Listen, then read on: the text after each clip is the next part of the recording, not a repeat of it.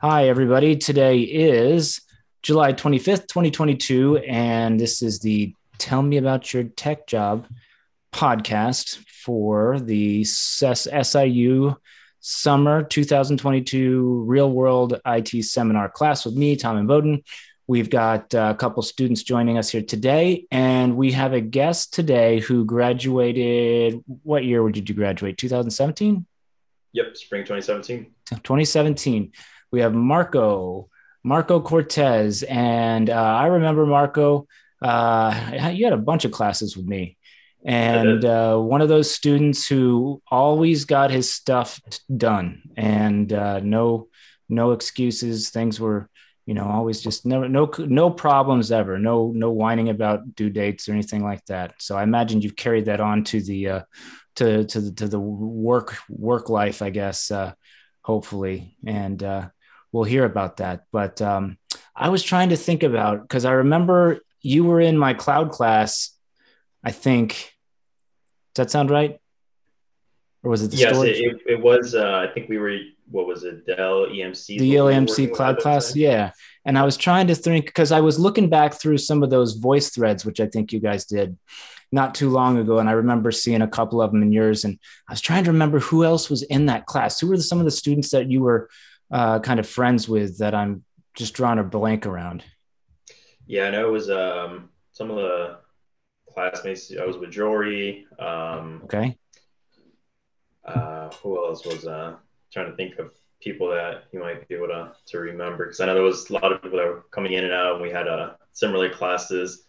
Um, we were all part of like the working at network engineering. Oh yeah. Um, also, so, yeah, it was like a pretty big group of us. Cool. So, uh, so, so Marco graduated twenty seventeen, and um, let's go ahead and just get started. Tell us about yourself. Who are you? Where are you from? What kind of stuff do you like to do for fun? And then we'll start talking tech. All right. Yeah. Well, you know, thank you for the introduction, Tom. Uh, and like I said, Marco Cortez. I graduated from S I U in spring twenty seventeen. Um, I live in Chicago, um, born and raised in Chicago, been here all my life. After going down to, to S I U, graduated, uh, I was trying to figure out, you know, do I want to go back to Chicago or do I want to try and uh, just uh, move out somewhere else? There's a lot of big tech hubs all throughout the, the U S, so mm-hmm. I just wanted to, to explore and, and just, uh, you know, see what my options would be. Um, did get a couple different uh, job offers from different places, but in the end, I ended up just coming back home to Chicago. Uh, so where all my family is, all my all my friends. So you know, I just wanted to come back here and you know see like uh, told myself uh, I'll go back, um, stay there a couple years, see how things go, and then maybe from there uh, go somewhere else. But um, you know, I, I think I'll be here for for a long time. Cool. Um, so uh, yeah, for I mean for fun, I like to. Um, I, I, I enjoy working out, so I go to the gym every single day. Um, cool. I run I, every morning. I wake up. I run between two to three miles every morning. That's my, my morning routine. Um, do five Ks every every weekend. So wow. big big runner. Yeah. Um, when I'm not uh, working out or doing actual uh, work for my job, um, I'll be reading. So I'll just be not. I'm not really much into uh, book reading. Uh, more of just like uh, tech reading, just updating myself on some of. Uh, you know, newer technology and just, uh, I like just reading like world news and just trying to stay updated. That's uh, more of a, just um, reading uh, just our articles online. Okay. And I've heard that from a couple people this uh, semester, good way to keep current. So, um, so yeah, so I see you've got the Cubs, uh, you know, the Cubs thing up there. Are, are you a North Sider?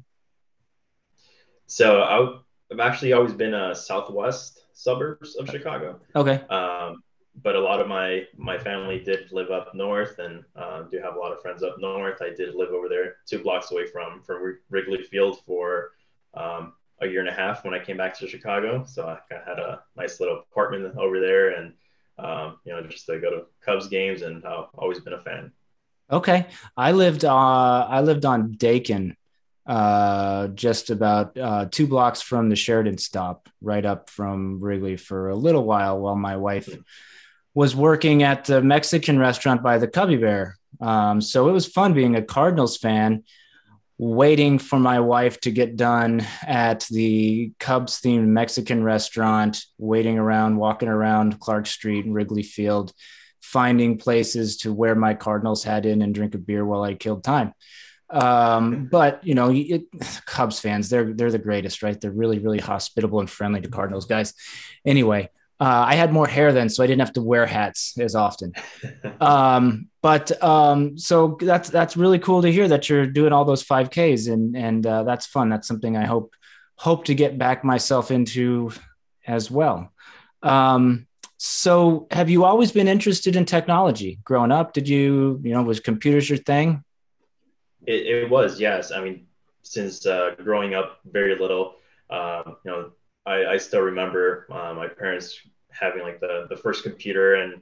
Uh, you know, it was at the time where we still had like D S L. I had to unplug the phone line, plug it into the computer to just to get internet.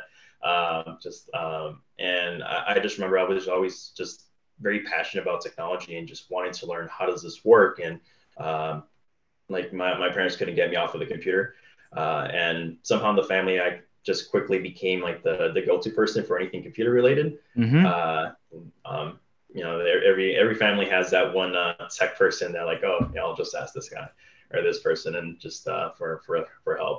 Um, so I was always that that person. Um, you know, all through all through school, um, I I I was kind of conflicted because I worked at a law firm um, throughout high school, all four years of high school.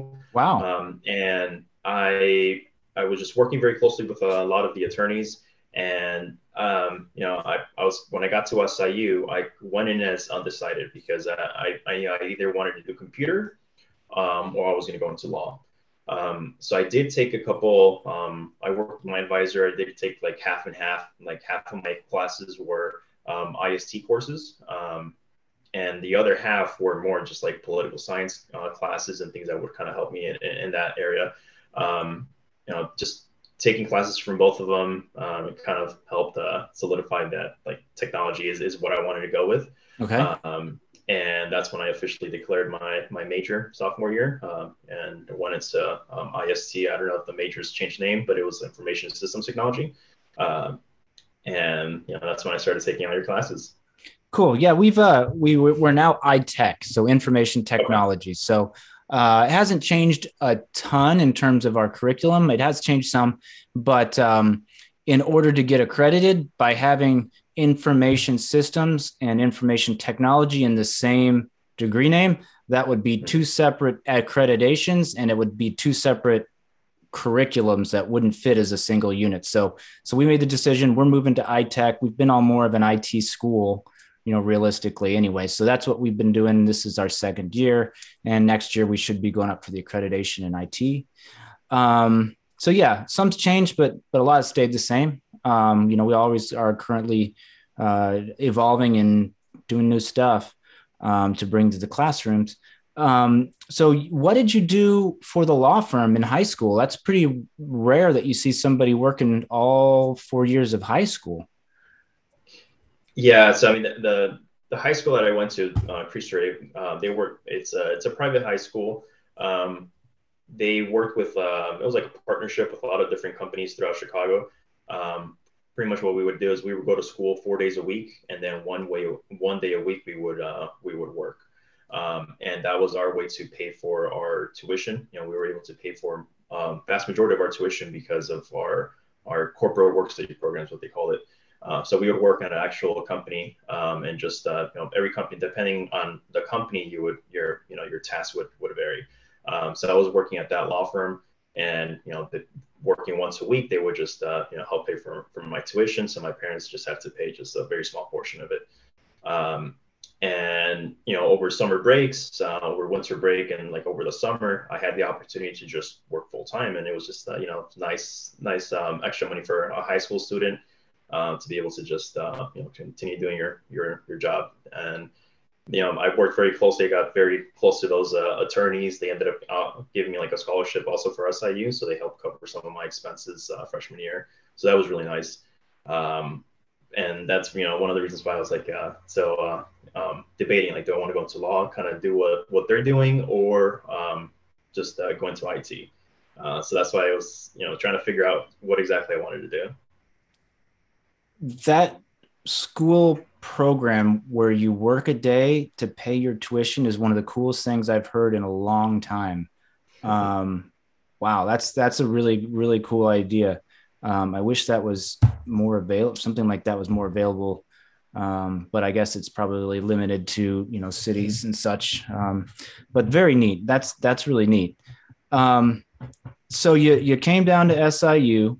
You chose to do information systems technologies, and um, when you when you were first getting into the classwork, or or when did you kind of decide um, what you wanted to kind of focus in in terms of, you know, technology realm? Yeah, so um, I know when I first started taking some of my my classes at, at S I U, uh, specific, specifically within I T. Um, I did apply for a job at network engineering, um, right there at, on campus. Um, I, I interviewed with them. They, they called me, and um, they ended up giving me the like one of the, their student worker positions, um, working with their network engineers.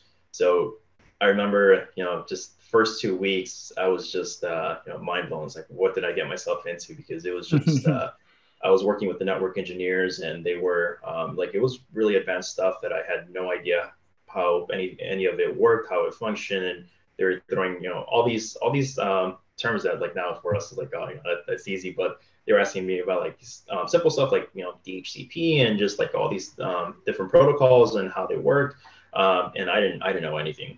Um, so it it was such a, a big learning curve where I remember the, those first couple of weeks. Um, I was just so overwhelmed trying to to learn as much as I as, as much as I could to be able to do what I had to do, right? That part of network engineering, um, configuring like all the switches and just like, you know, what is even a switch? You know, what's the purpose of it? Um, so it it was a you know a huge learning curve. Um, but I feel like once I I got through that and um, you know just stuck with it, um, I ended up enjoying networking um, and just learning so much about networking. Uh, And I feel like to this day, that's that's one of my strong suits within um, you know the field of I T. It's because um, right now I, I do infrastructure um, and, and cloud, but so much of what I learned at S I U around the networking, you know, it's the same concepts just applied in, in the cloud. So that really helped me out a lot too. And I feel like one of the benefits too was uh, you know when I started taking all your all your classes, um, I had a little bit of an advantage because a lot of the stuff that we would cover. Um, I was actually doing it already hands-on at network engineering. Um, so it was more of kind of just at the very beginning, it was just very difficult, um, you know, just going into it. But, you know, it, it paid, I feel like it paid off in the long run. Yeah. And, and a couple of things. So we have talked to several of our alum who were network eng or um, other places on campus. And, you know, it, I can't say enough about how lucky um, our program is to to have people that are, um, you know, the I T operations staff on campus who either came through our program or have like the, you know, the the heart of a teacher when it comes to the people that they they hire with students. Because you're right, you know, if they're hiring somebody who's a freshman or sophomore, you've maybe got one or two classes under your belt, especially if you're brand new to it. And so that's a lot to take on somebody fresh, you know, with with limited experience and knowledge, and train them. And um, it's it's huge. It represents, you know, I think a uh, kind of an unspoken benefit um, or unacknowledged benefit of of students coming to S I U, because I can't. I mean, I have talked to others at other universities, and nobody relies on student workers as much as we do. In fact, you know, I went to DePaul um, for my uh, taught two years, the, the last two years of my undergrad, and I didn't know a single person in any of my classes who was a student worker anywhere, um, let alone one that was working in technology. Um, and I'm not sure if that was part of it being a, you know, a private college, um, but it's, you know, it's crazy because at times, like probably back when you were here, we probably had ten, fifteen percent of the population of the classes working on campus doing tech work. Um, And and that's that's pretty darn awesome.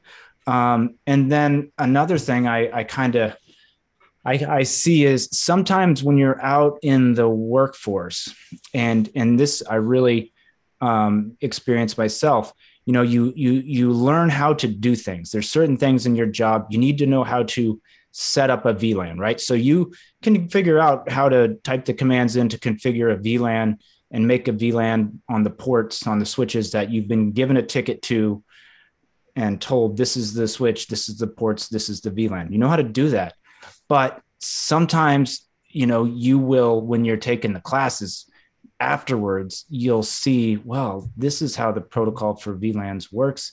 This is why we do V LANs and the purpose. And so it kind of, you know, um, kind of fills in the blanks, I guess, um, from doing something to knowing kind of the underlying process or protocols or the functionality behind it. And I, I experienced this a lot when I graduated from um, undergrad and got out into um, one of my first jobs. I'd, I'd worked a lot, but one of my first jobs in corporate I T, where I was in charge of stuff, um, there were all these things I was doing with networking and protocols and administration that, like, all of a sudden I'd be doing a task or working on a problem, and I'd be like, oh my gosh, I remember something from this particular class, and I didn't understand the whole, you know, like where it fit at the time. But now that I've just been asked to do this and fix this problem, and I remember this, it's like, you know, it's like bonus learning after the fact or something. You know, a light goes off, and and I just remembered a ton of that happening. Um, especially relating to protocols. I had to take a lot of classes that were just protocol classes, and, and then understanding how those protocols worked from book knowledge, which is all they did at DePaul, was just lectures and books. That stinks, but, you know, I did retain it because in the real world, it did help me when I was troubleshooting and putting things together. So, so that's cool how that happens. And I'm glad that, you know, that, that type of stuff, you know, works in conjunction with students employed at S I U. So you did your thing at network engineering. Uh, were you involved in any organizations while you were on campus? Uh, yes, I was. I was also part of a fraternity.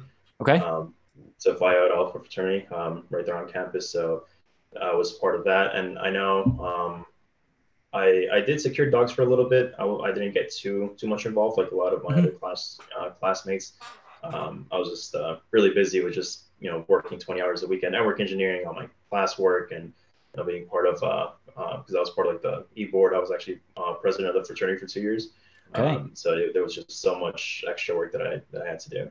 Right. Yeah. Cause those, those Greek life, um, they, they do have more than you would expect. Uh, I, I've come to learn that from having students involved in leadership roles. Um, which is another thing that's pretty cool um, as well. And actually, one of my student workers, uh, he uh, he's in, involved in one of the fraternities, and he wants me to he wanted me to plug it, but now I can't remember which one it was, and it's probably gonna be hard to find it. Anyway, um, so you graduate, you graduate, and you said you've got a couple different offers. Um, what were the offers like? What was the job interview process? Uh, the finding a career after graduation, or when did you start actively looking for a job? Yeah, I, I started um, applying for jobs in my final semester.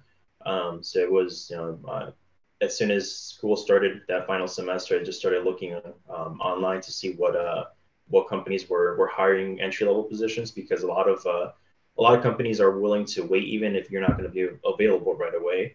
Um, you know, they. They're willing to wait until, you know, May or June, whenever it is your um, your your start date of, of when you finish your your degree. Mm-hmm. Um, so I was always making sure that whatever uh, position I would apply to of entry level, um, I would make sure to, you know, indicate like, you know, I'm still in, I'm finishing up my, my last semester. Um, I did do um, an internship with uh, State Farm, um, so okay. I, I had I had that too up in uh, Bloomington. Um, so I did two. Um, I interned there for two years in a row, um, kept coming back, and then um, you know, did have the opportunity um, to go, you know, full time if, if if I wanted, Um, but that was one of those uh, where I was talking about earlier, where I was kind of debating, like, do I want to go back to the city uh, with all my friends and family, or do I want to, um, you know, just start exploring um, other cities and, and other companies? Um, I know I, I did some, some applications also with a lot of my classmates were going to, to Boeing out in Saint Louis. And Cerner. Um, so that was also, yeah, and, and Cerner. Um, so, the, you know, I, I did have those those things in, in mind, like, you know, the, that I want to just, you know, leave uh, the city on my friend's family and just, you know, go branch out, um, do do my own thing. Um, and then that's when I also started applying to city um, jobs here in the city in, in Chicago. Um, and that's when I applied with um, Avanade and Accenture, um, just to kind of go into consulting. Um, I started the interview process with them, and just, you know, one thing led to another. And, um, you know, I, I ended up accepting the position from, from them. So I came back to Chicago, and I've been doing consulting ever since. And uh, I feel like that's the, the best decision I could have done.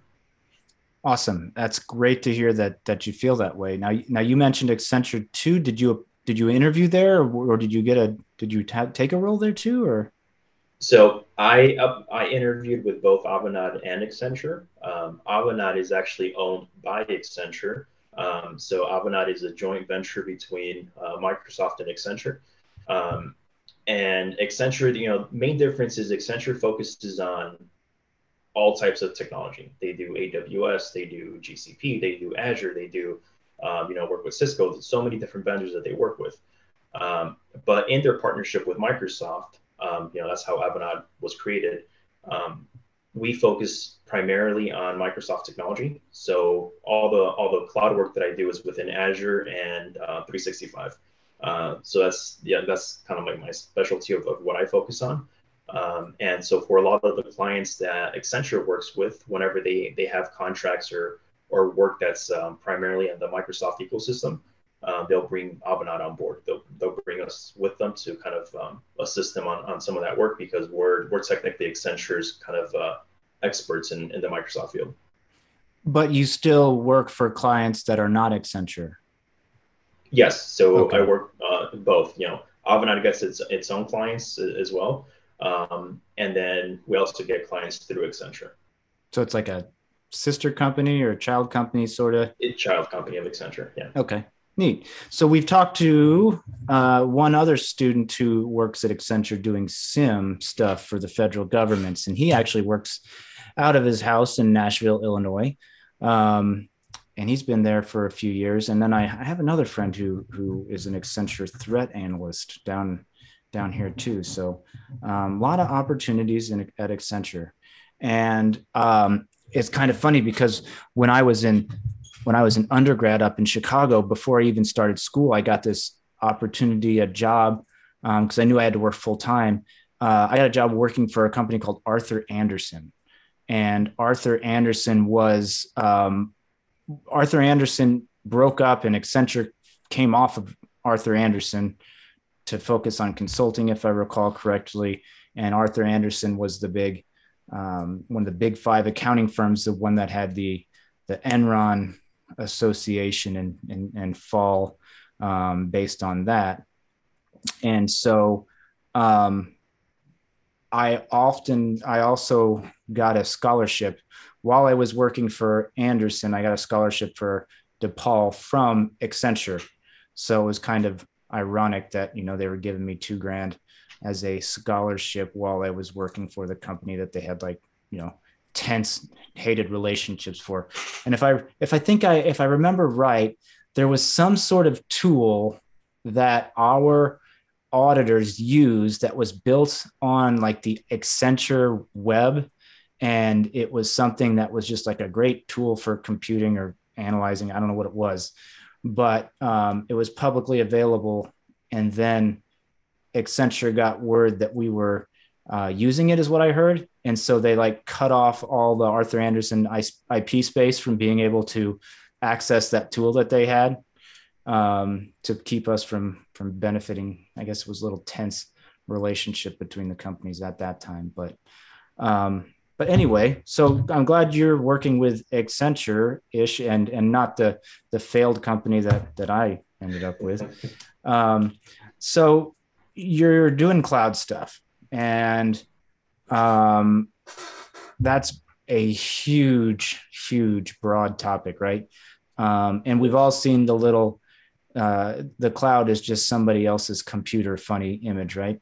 Um, what kind of stuff is it that that you do um, for your customers?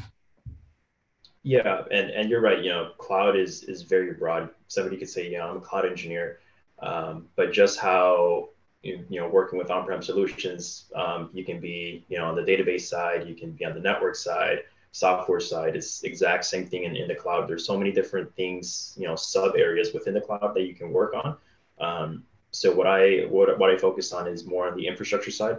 So building um, and deploying um, the actual infrastructure. So like all the, the networks, um, all the initial security, um, you know, virtual machines, um, just like, uh, you know, load balancers, all, anything that's, you know, it kind of falls under the infrastructure uh, part of the house. Um, that's what I do. So with a lot of my, my customers, what I do is, um, you know, it, it depends. Um, some, some clients already, um, they're already up in Azure, and it's uh, more of doing assessments, um, you know, whether they're trying to expand um, and just migrate data centers over to, to Azure.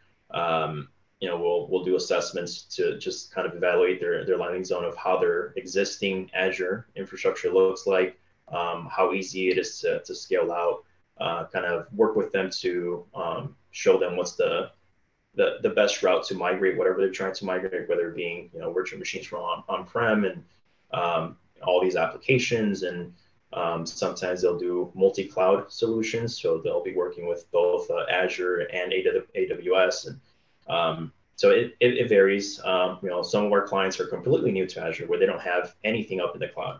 Mm-hmm. And they, they come to us and say like, hey, you know, we want to, we have all these data centers and we want to start use, leveraging the, the cloud for some of the, the, the great benefits that it provides. Um, so we'll work with them to kind of assess, um, you know, how, how broad of a migration do they want to do? You know, are they trying to migrate everything? Just, um, you know, little bits and pieces. Um, what type of applications are we going to be working with? And um, we'll do, we call them um, more of like um, Cloud Foundations workshops where we, we kind of just show them from, you know, governance and security and um, all these different areas where we'll, we'll work with them and just have workshops to kind of introduce them to the cloud and what they're going to be um, expected to to kind of uh, um, learn and, and, and work with uh, once they're, they're, they're up in the cloud. And then um, after those workshops are done, you know, we'll start, we'll um, sit down and do actual architecture designs for them and show them this is how your your Azure environment's going to look like. Um, you know, we'll we'll kind of go back and forth and make some changes to, to the architecture. Um, once we agree on, on um, all the architecture diagrams that we have for them, uh, we'll sit down and we'll actually implement um, all those um, diagrams for them and, uh, you know, start uh, building out all of their Azure landscape, all their, their landing zones, and just the entire environment. Um, and then if they want us to assist with the migration as well, like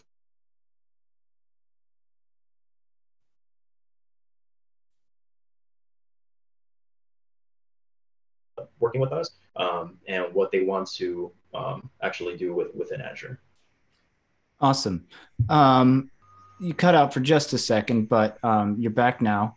Um, The so are, are you part of a, a team? Are you the front forward or client facing person to come in and help, um, you know, take and understand their needs um, and then you run with it the rest of the way through implementation? Yeah, so um, it it depends. Sometimes I'll join some, I'll, I'll start working with some customers uh, where we've already started the work. Um, and maybe they just need uh, assistance from, from something else. Like one of my, my strong suits is from uh, working with uh, just automating deployments. So with Terraform, and we'll do like what we call I A C, infrastructure as code. Um, so sometimes some of the customers that I that I work with, um, you know, we already have, you know, long-standing relationships with them. There's a lot of uh, work already um, going on. Uh, mm-hmm. Maybe they just need assistance from from that side. So I'll start working with them. Um, there's other customers who I'll work with and it'll be kind of just how you described from the very beginning, um, you know, doing the actual assessments and just working with them. Um, you know, uh, my, my role is very client uh, client facing, so I'm I'm always um, you know, working with uh, the clients directly with their with uh, leadership from our client side and just like all their their engineers. Um, and just, you know, working closely with them just to um, see see what it is that, that they're looking for, and, and you know, how how we're gonna work together to to deliver that. And and and I'll say, um, you know, there there are tons of different roles in in technology, um, in consulting and in contracting. And when when you see somebody like yourself who communicates well, who kind of just exudes professionalism, that's the type of person that companies want talking to the clients day in and day out, you know, um, and and not everybody, certainly not everybody in the geeky tech realm has that ability to communicate with the client and deal with the client and, you know, kind of hold their hands when they need to, and, you know, let them cry on their your shoulder if it's, if it's necessary. Um, but, but that's, you know, that is a, um, that's a huge plus to have in your, uh, you know, in your, in your uh, toolbox, I guess, you know, those, those, those personal skills and soft skills, which we talk about so often in classes. Um, but, but really, you know, you, you either are born with them or you have to work hard to learn them. Um, so that sounds cool in that you, It, it sounds like you probably see a ton of different things. You probably are learning something new almost every project you're on, because you're dealing with customer A, who is a, you know, a, a food manufacturer, and customer B, who's a hotel chain, and customer C, who's, you know, part of government. And they all have different requirements, and they all have different, you know, um, things that they're trying to get done. And you've got to come up with solutions to make them work. And probably something new every single time, I'd imagine. Yeah, yeah. And um, even if you're implementing the exact same thing, like you said, all, all of our customers, you know, they're going to be uh, different sizes, different industries. So even if you're implementing the exact same thing, it's going to look very different for each of our customers. Right. Yeah. Um, is there anything in particular that you have worked on that was like exceptionally cool or complex or neat that you can think of? Um, well, you know, it's, uh, I, I guess it, it, um, I'm trying to think of a good example. Uh, cause I've, I've been doing consulting a little bit over five years now. And so I've worked with, uh, you know, clients of all different sizes and right. different requirements. Um, I think one of them, uh, I was working with, a um, really big telecommunications company, uh, and we're migrating, you know, hundreds, thousands of applications. And it was, um, you know, we would sit down and see what's the requirement for this application to look like in, in Azure. Um, we would work on all the architecture designs. Um, and after the architecture designs were, were completed and agreed on, we would um, deploy the application out to um, to Azure. Um, everything, same thing, everything had to be automated. Uh, so it was, it was very, uh, I feel like for me, it was one of those opportunities where um, with some clients, you're more client facing, just, you know, working on architecture designs, uh, documentation, you know, which some people like. Um, but like you say, you know, uh, working in I T, I like to, you know, um, just do stuff. Sometimes just sit down and just hands on behind the keyboard and just, you know, type away and be very involved on the, on the hands-on side. So that's, uh, you know, when I get to work on projects like that, where it's a little bit of both. Uh, I feel like those are, are, are my favorite projects that I awesome. get to work on. Um, and, you know, lately, the past um, two years, all the projects that I've been working on have been very hands-on. Um, so I feel like I, um, it, I, I've just, I've been having a, a great time, not only being just client-facing, just working with like leadership and um, the, the clients directly, but also being able to uh, implement some of the designs that I helped uh, put together um, and just, you know, being able to, to, to build what, what you're designing. And so are those the types of projects that you get the knowledge that helps you go for these uh, Azure Network Engineer Associate, Azure Security Engineer Associates? Are those things that you, were, were those certifications and the knowledge needed for those, were those things you picked up during uh, your, your work, or are you training uh, from, are you getting training from Avanade, Avanade, right? Is that how you say it, right? Are you, are they, are they putting you through training to get you those certs? What's kind of the, the education and the training landscape like look like there? Yeah. So it's a little bit of both. I mean, you, you can go ahead and uh, go online and find uh, courses for you to take all these uh, certifications. And you may be able to to pass these certifications. Um, and, and, you know, just go take the the Microsoft exam.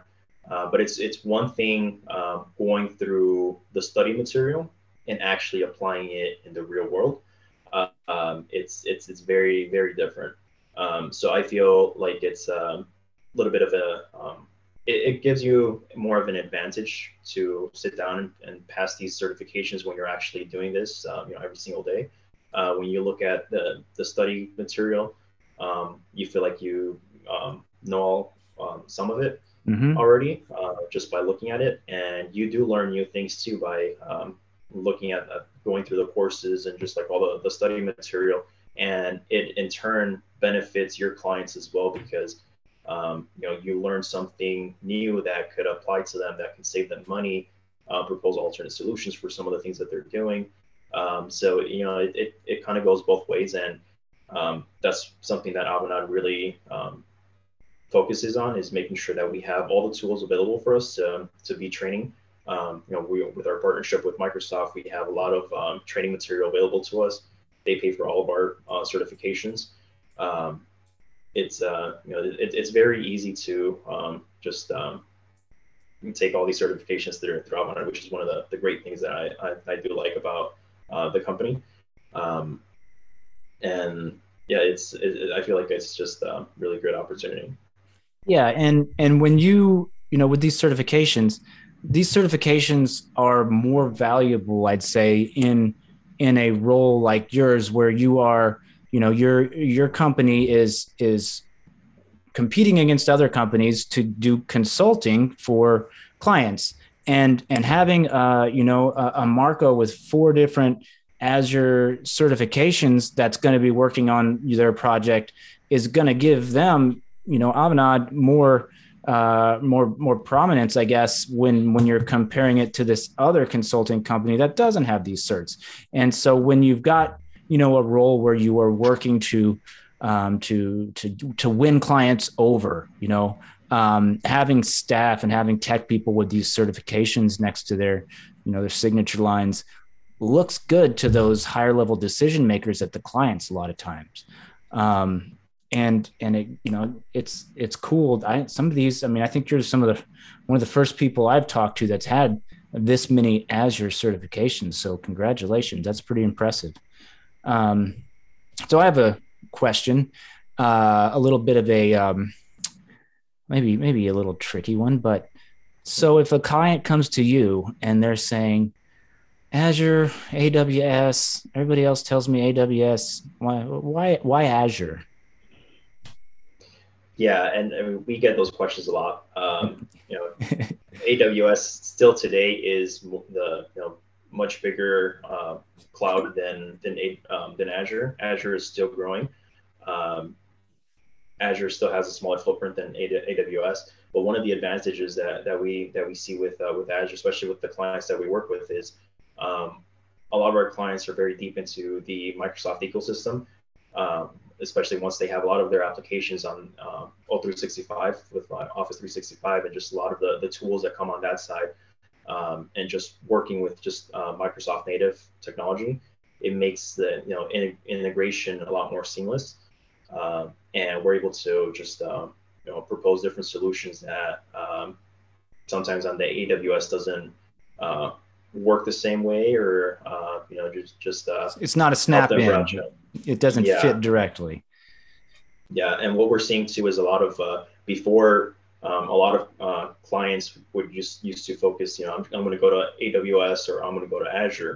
Where now most of them are starting to kind of adopt a, a multi-cloud solution, where they'll have some some of their resources uh, in one cloud provider, and then they'll use another cloud provider for for other things, and kind of you know spread be spread out um, across uh, two two different vendors and. Just um, you know, trying to branch out. And and is that for redundancy purposes, or is it usually economic, or is it technical, and and and reasons why, or just all the above? Yeah, all, all of the above. You know, every every client will have uh, different different reasoning behind it. Okay. Now with with Azure, you know, I have seen uh, a tremendous move across you know all sorts of industries to to Office three sixty-five.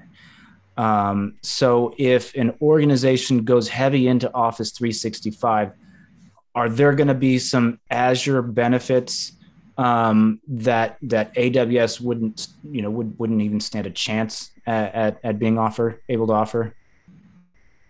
Yeah, so um, Azure and O three sixty-five, they they they work um, very close together, um, especially with when you start integrating with um, Active Directory. There's Azure Active Directory, which uh, already, if you're just using the O three sixty-five side of, of, of the house, you know, you're, whether you know it or not, you you already have um, Azure Active Directory enabled to a certain to a certain point. Um, there's other tools within Azure that are already that you're already leveraging, you know, whether you know it or not. So once you start uh, going into Azure, you start seeing a lot of your applications that are, um, you know, more more on the Azure side, working with your applications in, in O three sixty-five because they leverage the same the same backend technology. Awesome. That is uh, that's kind of what I wanted. I wondered because we, you know, we we do get to through we we get the Azure Dev Tools for Teaching package. Um, which gives us the, you know, the Microsoft software and some of the training. And um, it's something probably we need to uh, look into and, and integrate a little more. Um, with, with the infrastructure, you talk about doing work with infrastructure. Um, since this is all cloud, is all your infrastructure virtual? I mean, are you building virtual machines and virtual networks in order to serve these clients? Is that exclusively what you're doing? I mean, you're not, it, it is, yes. you're no, you're no longer plugging stuff in. You're yeah, draw, yeah, drawing yeah. lines to make connectors. Yeah. Um, that, that's essentially what it is. I mean, all the, all the work is, is all virtual now. Like you said, you know, we have virtual load balancers, virtual machines, virtual networks. So everything is, is virtual, but it's still, um, in a sense, you know, very much real. Uh, just like in, in the data centers where we would um, order a server, uh, you know, we would order a server. We would have to wait for, um, you know, the procurement team to actually put the order in, work with, uh, you know, the vendors, whether it be Cisco or, or I B M, whoever's going to actually, um, you know, uh, provide the, the server. Uh, they would install it in, in the data center. And then from there, they would, you know, provide us the information for us to uh, be able to, to access the server. You know, in total, it will probably take like three weeks. Um, to go through a whole process like that. Yeah. Um, you have a, de- a, a dev team that is just waiting that time for, you know, just, just to be able to access that server. Up in the cloud, you can spin up a, a V M, you know, literally with, within a minute um, and pay pennies, you know, because it, it, you pay per hour. Um, it's uh, hour, hourly consumption. Um, so you can just, you know, you'll, you'll pay pennies uh, on, on the minute. And, you know, your your dev team will be able to say, like, yes, this is um, the type of server that we need, or no, we don't want to go with this anymore, and, you know, scratch that. Um, so it's just a lot more beneficial working within the cloud. Um, it, it allows um, companies to um, be a little bit more productive and, you know, just start working on a lot of their um, solutions that, that they need a little bit quicker. Um, But I mean, it, it does come with a kind of caveat. You know, once you, once you're in the cloud, whatever is, is in the cloud, you're kind of stuck there. It's, it's very difficult to get your, your stuff back out. Um, there, but I mean, there's there's a lot of cost savings um, and benefits to having your stuff in the cloud. You can talk about redundancy um, and just more um, just planning for disaster recovery solutions that are very easily um, manageable within the cloud. Um, versus if you have data centers, like physical data centers, you have to build out and, and spend so much more more money to to make sure that you have the same solutions in place. Because if you have a physical data center, your your D R, um, B C D R, business continuity, disaster recovery plans, and and your you know your procedures and your policies and, and processes are all going to be uh, you know individualized and, and from scratch for the most part. So if you're going to Azure, you've got to be having the kind of um, there's templates. There's got to be templates or best practices that may not be exactly how your organization is, but can be modified a little bit to make things a little easier um, to to implement B C D R than if you were doing it from scratch at a data center located in Carbondale, Illinois. Yeah, yep. And I mean, there there are best practices. We work very closely with Microsoft to get um, you know, recommendations. We will work with our customer to see um, you know, what kind of uh, business continuity uh, do you need? Um, how quickly do we need to be able to restore all of uh, all of your applications and all, all your servers in another region? So that that'll define uh, you know, what kind of strategy we put it we put in place. Um, but yeah, I mean, you, you can easily automate most of that too. So, you know, we can have everything set up where if they're in, you know, in the West Coast, um, we can have everything automated where um, everything is always being replicated. And, you know, in case of a, a D R situation, um, we have the uh, like a secondary zone on the East Coast where um, as soon as it goes down, um, you know, within minutes or, or hours, depending on, on the business continuity plan that we put together, Um, all their stuff will automatically just be moved over to um, to the East Coast or somewhere else. Where with the physical data centers, you know, they, there's a lot more planning that has to happen on before they're, they're even ready for something like that. Yeah, you. I mean, you're thinking of, when you're talking about physical data centers, you're you're talking about a lot of times purchasing equipment and and and office space that's going to sit unused. You hope never ever needing to use. Um, but there in the case an emergency happens. Um, so with the cloud and, you know, hyperscalability and all that type of stuff, it's, it's pretty cool. All the things that you can do. And, and I guess we always have to remember that all these things up in the cloud, there's still people down engineering it at the, you know, the bare metal at the hypervisor level to, to code and to deploy the stuff that the cloud runs on, which is, you know, another layer altogether. Um, are you seeing many customers like moving almost everything they possibly can to the cloud, so they have almost no on-prem um, tech hardware? I mean, yeah. So it, it, I feel like it depends on the size of the customer. Uh, once we start working with these very large customers, sometimes what we will see that's very common is um, a lot of these customers are still going to be using legacy applications and in-house applications that they built themselves that might not be um, very compatible with the cloud, or they might not be able to migrate as easily. Like an Oracle, um, so like an Oracle um, environment or something like that? Yeah, and some some customers are running um, like very very custom um, tools that, that they build themselves, um, or just um, you know, some of them have different requirements, uh, like industry requirements that um, certain like regulations don't really allow certain things to go up in the cloud. They just gotta uh, stay on prem. Yeah, yeah. So there's there's some things that even if they wanted to, they wouldn't be able to. Um, so it really depends on, you know, the, the type of customer that we're working with, the, their size, um, and you know, how much legacy things they, they have uh, running on-prem. And and you find all that out when you're doing this exploration phase with the customer and, and doing the requirements and drawing up all the plans and diagrams and stuff. Yeah, yep, exactly. Um, software-defined networking, is that something you're getting your hands into? Uh, so... Um, We do infrastructure as code, uh, mainly okay. doing things through Terraform or, or Ansible, um, and we you know automate all of the the deployments out to Azure.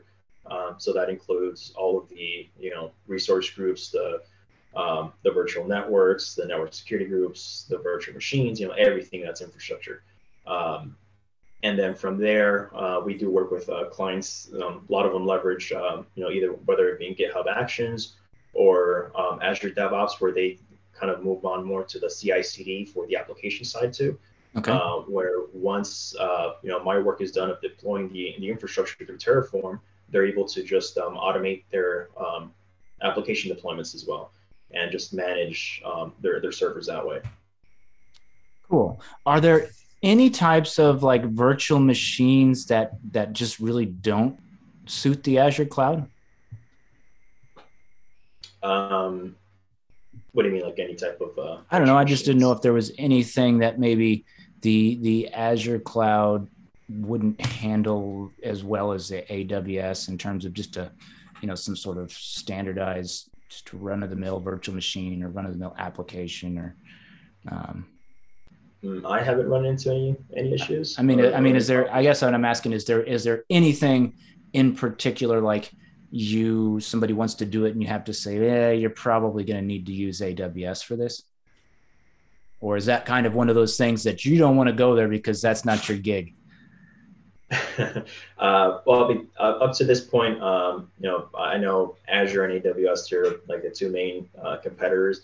Um, you know, G C P, I, I feel like they, they focus more on, on other things uh, where you could, um, you know, spin up V Ms in, in G C P and, and do other things like that.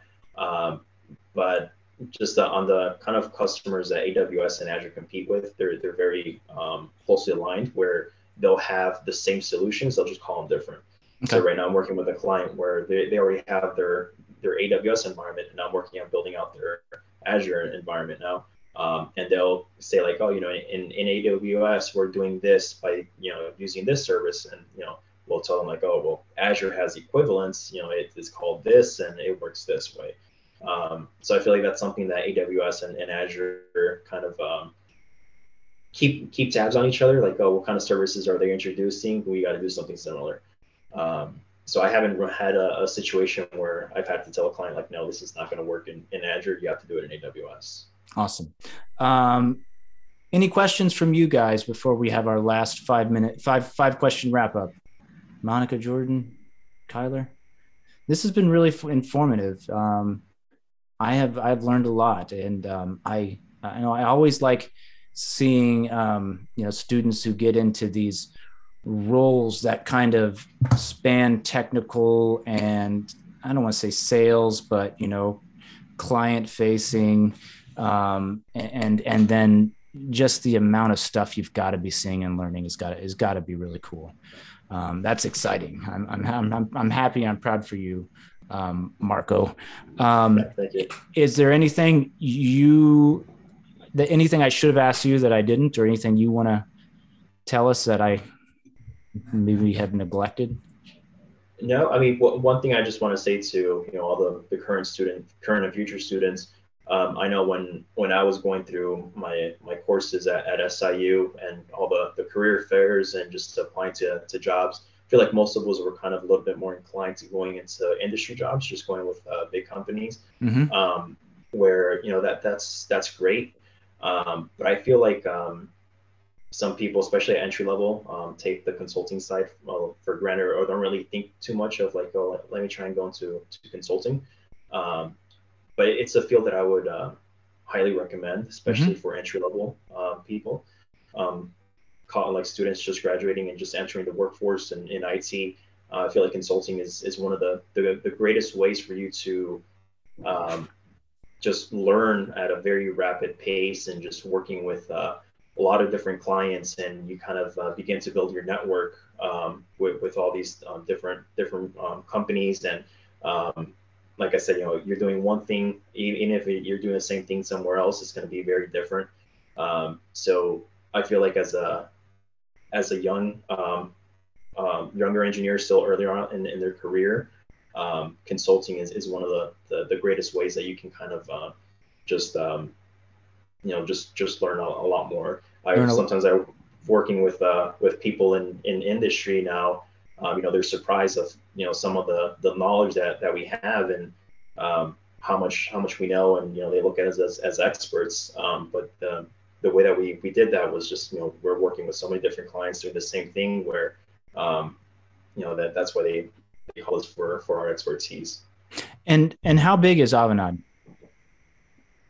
Uh, so Avanade operates uh, globally. Um, we're, we're all over the world. Uh, we're not as big as Accenture. I think right now we're at like fifty something, um, yeah, it's like fifty something thousand employees worldwide. Wow. Um, okay. So we're, we're, we're growing. Yeah. And, and headquarters Chicago or? Uh, no, headquarters is in Seattle. Okay. But you've got a, a big presence in, in Chicago. We do. Yes. And do you have to travel a lot? I mean, not without, uh, I mean, not, not considering COVID before. So so that's one of the, the things that we, we kind of talk about, that COVID really impacted the, the consulting industry in general. Mm-hmm. Uh, before, there was that huge expectation of, of travel and burnout with consultants because, right. uh, for the first two years that I was in consulting, I did travel every single week. I was traveling Monday through Thursday, um, just going to, um, you know, all of my, the, the clients, uh, just on all their, all their sites. Um, I would get to work from home on, on Fridays. Um, but, you know, a lot of clients were under the kind of the impression that on Fridays, we didn't really uh, do much work. We didn't get too, too much done. Um, And all, all of our travel expenses, um, in the end, we end up billing to our clients. So mm-hmm. our clients pay for all of our travel. You know, once COVID hit, um, there was this um, kind of, uh, everybody was worried, like, what's going to happen with all, all the work that we're doing right now? Uh, we can't travel anymore. Um, our clients were hesitant. You know, we're not going to meet our deadlines. We're still, we're not going to um, do the same work that we've been delivering. Um, But, you know, throughout these years, we've been able to to show our clients that even though we're working from home, we're still meeting all of our targets. We're still delivering the same work. Um, everything's done being done virtually, and they're saving millions of dollars in travel expenses. Um, so now we're seeing, as things are, are are opening back up, and, you know, things are slowly going back to, to normal, we can say that, um, our clients are still not demanding us to, to travel. There there is some some travel for some people. Um, you know, some important meetings with, with leadership that we have to do, then yes, we will we will travel. Uh, but for the most part, um, we, we don't think the travel is going to go back to how it was. Um, we're telling our new consultants right now, the new travel expectancy might be twenty-five percent, okay, where before it was eighty to one hundred. Okay. All right. So I've got five rapid fire questions for you. All right. What is your favorite food, restaurant, cuisine? I know you got a lot up there available to you. Food, um, I think um, by far uh, pizza is going to be my, my favorite food. Okay, so so tell me the pizza that you enjoy up in Chicago, because I have my favorite food in the entire planet is is Pequod's on the north side. Um, I've been eating a lot more from uh, Luminati's. Um, okay. So that's my second. Um, yeah, my wife was a waitress there through college, and we lived across the okay. street from it. So uh, we got to eat that quite a bit. The spinach and garlic was my favorite. She would bring a big pizza home for us and the neighbors most days. But but good call. Have you tried Pequod's? I have not. Okay, so it's on Clybourne and Webster. Um, okay. And it's, it's kind of one of the, I mean, it's Food Network famous. It's one of those places you might have to wait a long time, but you get there early and you can get in. It's, a, it's the best food I can, my favorite food on the planet. I'll tell you that.